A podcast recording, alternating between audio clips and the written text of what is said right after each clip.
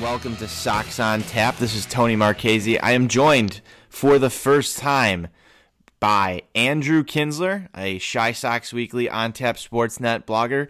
Andrew, I know you've done one of these with Johnny before. Not your first time on here, but first time with me. How you doing tonight, buddy?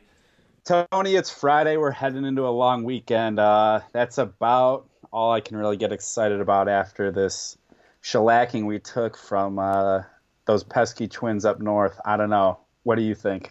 You know, it was it was looking good early. Looked but, great. Yeah, it looked great. Um, and then I started watching the game. So, uh, like I like I talked to you about before uh, before we started recording here, I was coaching my kid tonight, and uh, I missed the uh, the first inning and a half. And luckily, those innings took forever, so I got to get into this game in about the second.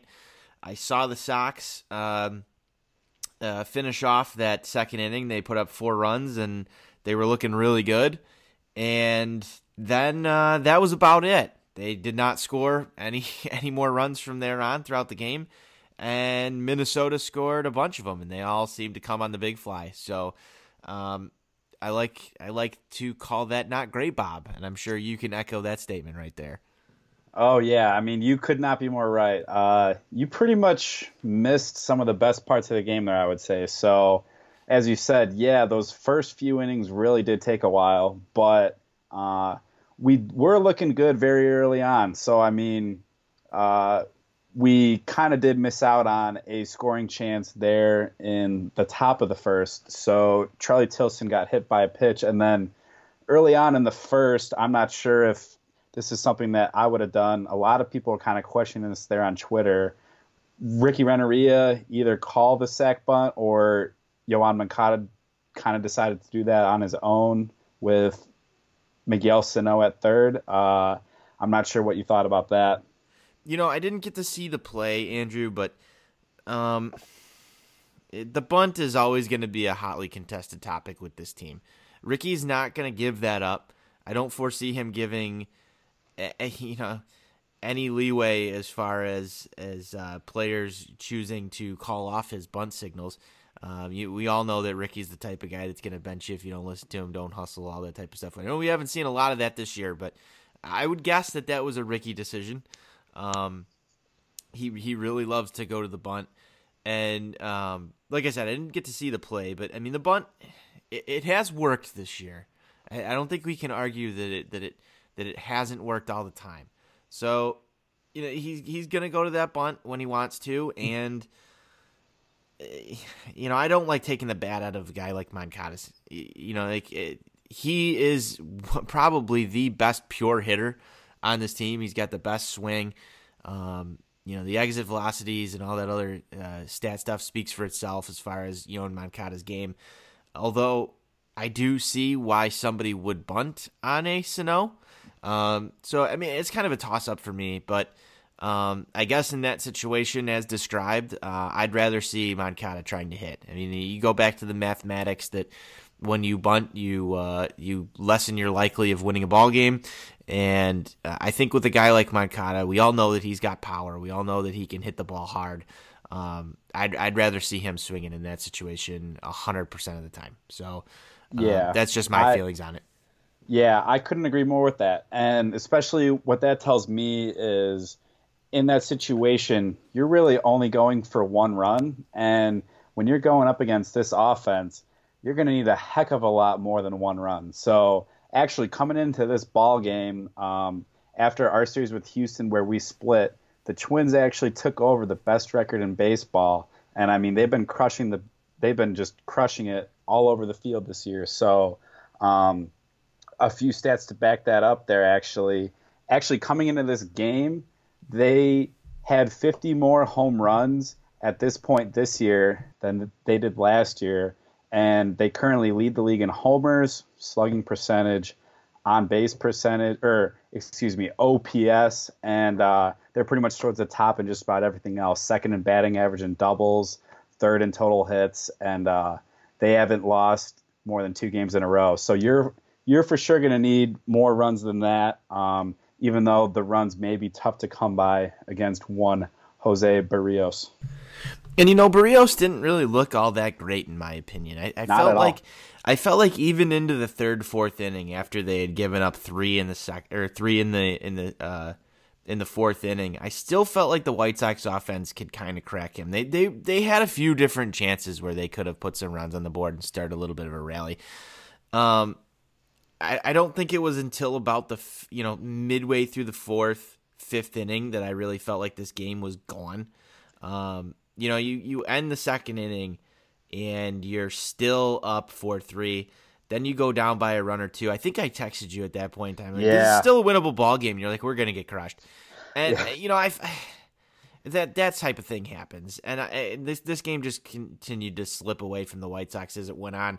But when you're in a you know six four, uh, seven four ball game, um, I still think that the White Sox offense should be able to put up three four runs in, in any given inning.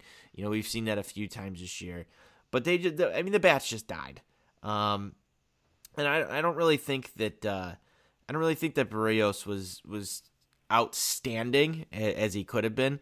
Um, you know, base runners really seemed to bother him today. And I feel like the White Sox could have capitalized on that a little bit better than they did.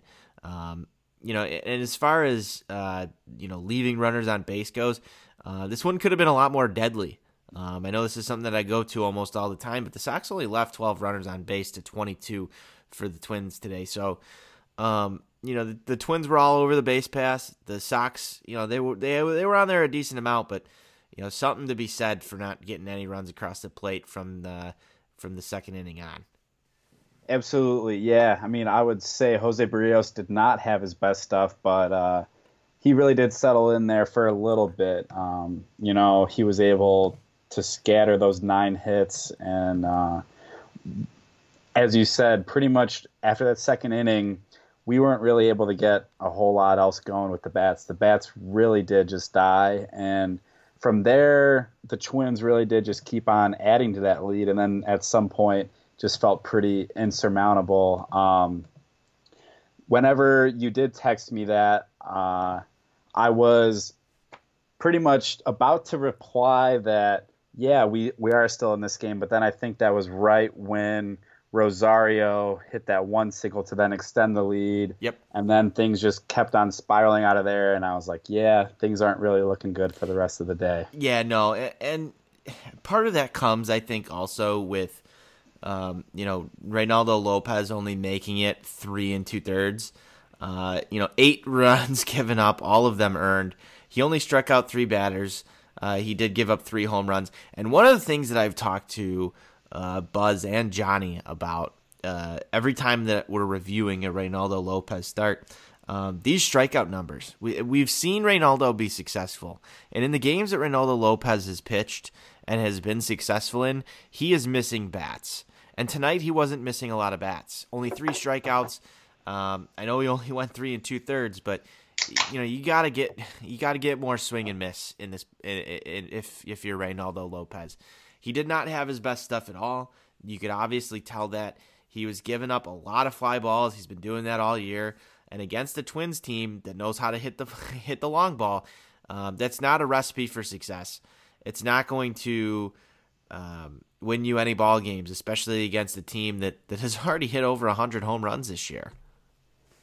Yeah, no, as you were saying, his strikeouts did not look great at all. Uh, you know, three is definitely not what you want to see, especially out of someone who really does have that put away fastball. Uh, can can really blow it by hitters, but uh, the key today was his changeup. He just really didn't have the changeup. He was constantly leaving that up in the zone, and especially when he was out there in the third and the fourth when a lot of the solid contact was coming off him, a, a, a lot of home runs, a lot of deep foul balls. Uh, you could just tell that this really wasn't going to be a long outing for him, which really was a downer because I think pretty much after he started to really surrender a lot of those runs, that's kind of when the wind got taken out of the sails of this offense here. Well, and you felt like there was some bit of a carryover from their win last night, especially early on in this game, from what I can see when I when I tuned in. And then yeah, you're right. The wind just got taken out of the sails. And that just goes back to the fact that you're only as good as your next starter. Um, mm-hmm. in baseball, that I think that that holds true all the times. You're only as good as your next starter. Um, you know, Lucas Giolito goes out and throws a gem, and you would expect Reynaldo Lopez to come and follow suit the next day. Uh, that's not what we saw tonight. Um, you know, and, and any of the uh, White Sox players riding highs from last night's victory, uh, you gotta feel for them because you just come in here and it's like walking into a brick wall. Um, you know, you, you take those two in uh, in the series finale. Um, uh, the the yeah the back half of that that four game set down in Houston. You come up to Minnesota. They've got the best record in baseball, like you said, and then uh, you run into this uh, an eleven to four stinker.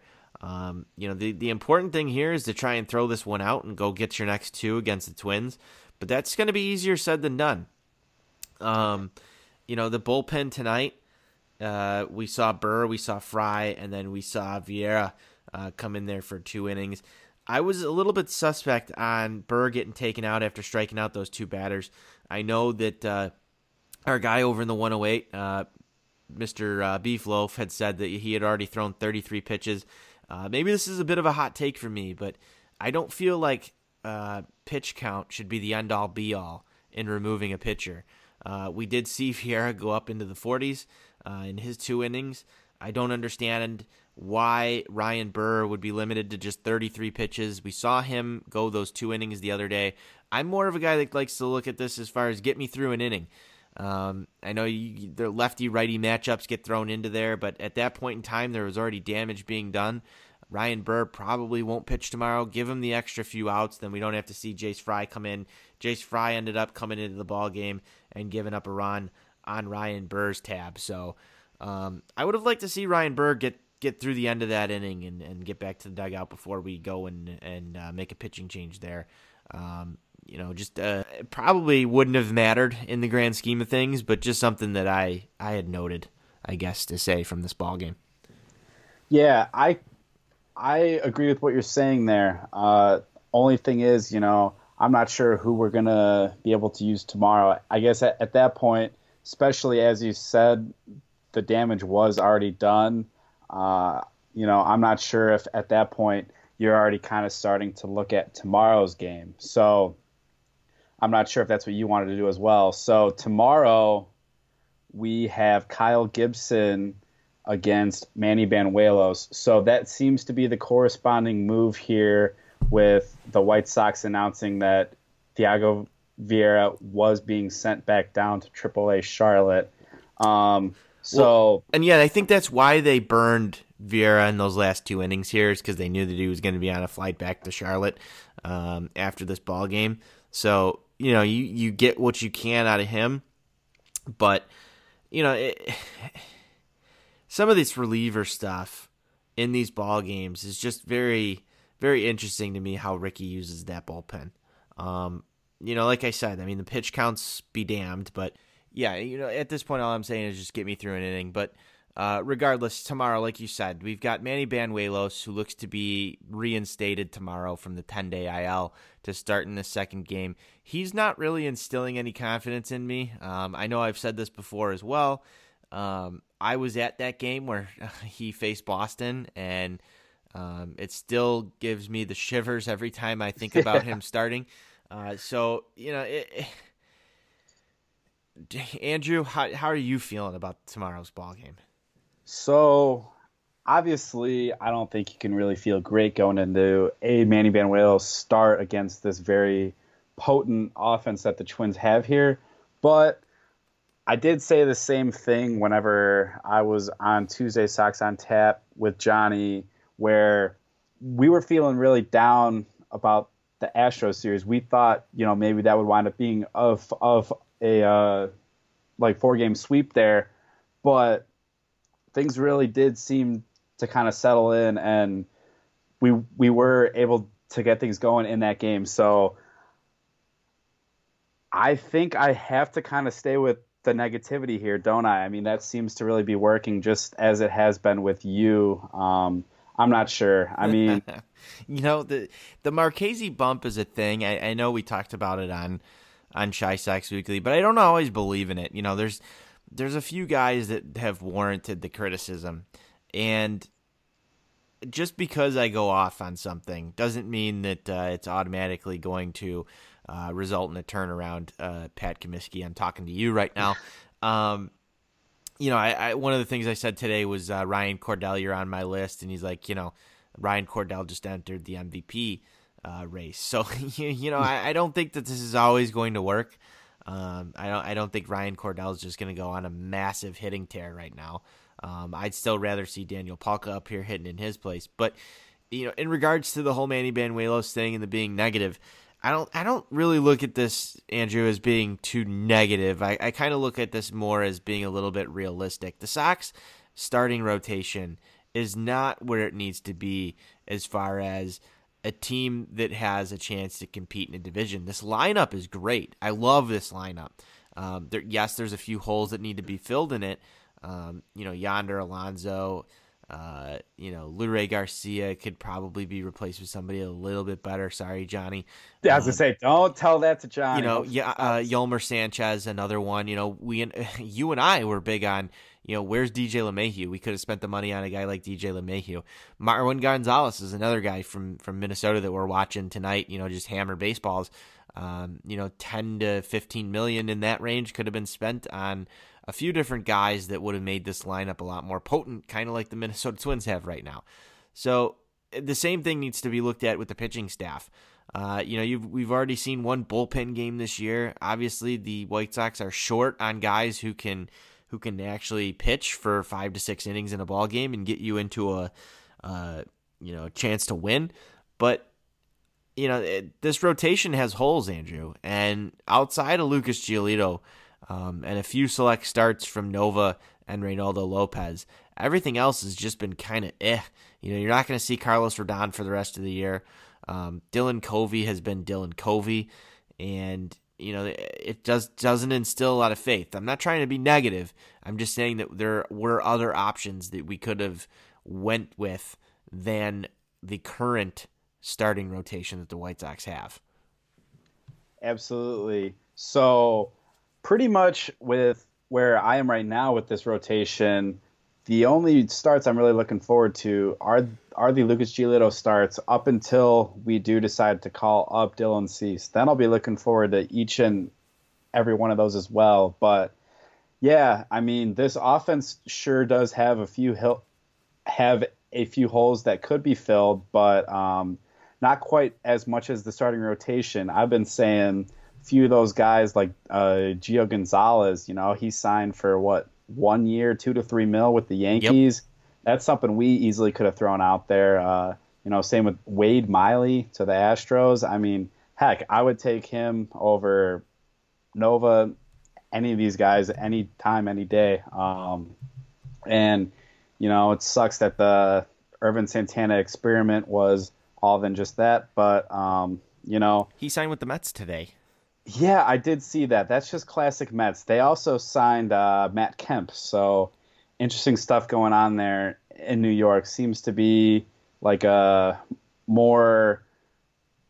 I would I would compare it to a 2015 2015 White Sox on steroids, signing all these, you know, like veteran guys, hoping that they still have a little bit in them, but not quite uh, what they used to be back in the day. But um, you know, it'll be so, funny when Ervin Santana's throwing you know a few quality starts in a row in that Mets rotation. I don't um, know. I mean, in the same division as Bryce Harper, I, I, I think Bryce is going to take him to the moon first game he gets called up, if he even does get called up. I know he's going to be reporting to the minor league squad first or uh, the uh, like minor league camp there, but uh, I don't know. Yeah, it'll be interesting to see what happens with that. It would be very White Sox esque to go see Ervin Santana uh, go to the Mets and then you know post a few quality starts. I'm, I don't think he'll be able to keep it up if if he does get one or two of them in there, but. Um, I think we have the Mets at home this year. Maybe we can see him pitch against us at the rate. That would be something. You know, that would be something. And you know what? I actually have one of those games in my plan. I believe. Actually, I might have two of them. Um, so that would that would be something yeah. to see. Uh, Ervin Santana versus the White Sox. Um, you know, that's the type of game that he would show up for. yeah, you know, no that, that, would be the game that he would show up for. a little bit of vengeance. yes, Ervin yes. Santana vengeance game. But, yes, uh, you know, and you know, let's let's keep it focused here on the on the Minnesota series. Uh, you got any picks to click for tomorrow? Yeah, so I think Yoan Moncada keeps it going here. Uh, you know, he did pretty well during the Houston series, especially yesterday. He got a few knocks there. He, he had a few knocks tonight as well. Uh, and against Kyle Gibson over his career, pretty reasonable numbers, over 13 at bats. Uh, he's hitting a nice 308. So I'm going to go with him to keep that going. What about you, Tony? You know what? Moncada was on my on my radar here. Um, I'm gonna go James McCann tomorrow because you know James you're gonna McCann. get you're gonna get this you're gonna get the James McCann start, especially Wellington Castillo left tonight's game. Um, he's being evaluated for concussion. He took two foul balls right off the mask. Um, James McCann's gonna get the start. Uh, I went with Eloy tonight. That really didn't pan out. Abreu would be another safe choice, but I feel like I've used that name one too many times. I'll go James McCann in honor of uh, our guy Buzz. That sounds pretty good. And I mean, back to Wellington Castillo. Are you sure he hasn't had a concussion all year? I mean, for Christ's sake, you know that's, anything that's to get another question. You know, and, and, I don't, I don't like I to see. Yeah, I don't root for injury at all. I hope, I hope he's okay. But um, I would, I would not mind seeing Zach Collins or Seby Zavala up on the White Sox. I, I really wouldn't mind seeing either of those guys get a chance to to get some major league at bats at this point. Yeah, I agree. I think this could be the situation where that really does happen. Um, you know, especially if it's an extended stay on the IL. You know, they could decide to bring up Zach Collins, but if it's you know only the seven day concussion list, something like that, my worry is they're going to pull the most possible White Sox move imaginable call up Alfredo Gonzalez or something like that for seven games and then send him right back down. Uh, you know, and I kind of, you say this and I get really scared about something like that. Um, you know, I haven't seen much of Alfredo Gonzalez this year. I was worried that he was going to be on a a White Sox roster, and I believe that he still is. So yeah, he's in Double A, I believe. Yes, he's he's down in Double A, and you know it, it, that would be the thing, right? That would that would absolutely be the thing that we would see. He's down in Birmingham right now, and scary enough, through eleven games, he's got a 387 batting average uh, down there. So that well, would be that would be a very White Sox esque type move. Um, and you know we've we've seen it happen before. Um, Alfredo Gonzalez what? coming on up tomorrow. That, that would that would be something. We called him up last year, and what over that whole time he got one hit, something like that. I think I was at that game. It was against the Brewers. Actually, that was a big series then. Yeah, um, he he did come up last year. Uh, he did end up with just one hit, uh, a resounding 111 batting average, four strikeouts. He had nine plate appearances and showed up in three games. So um, you know, that would be the type of White Sox move to get him in there for a game or two.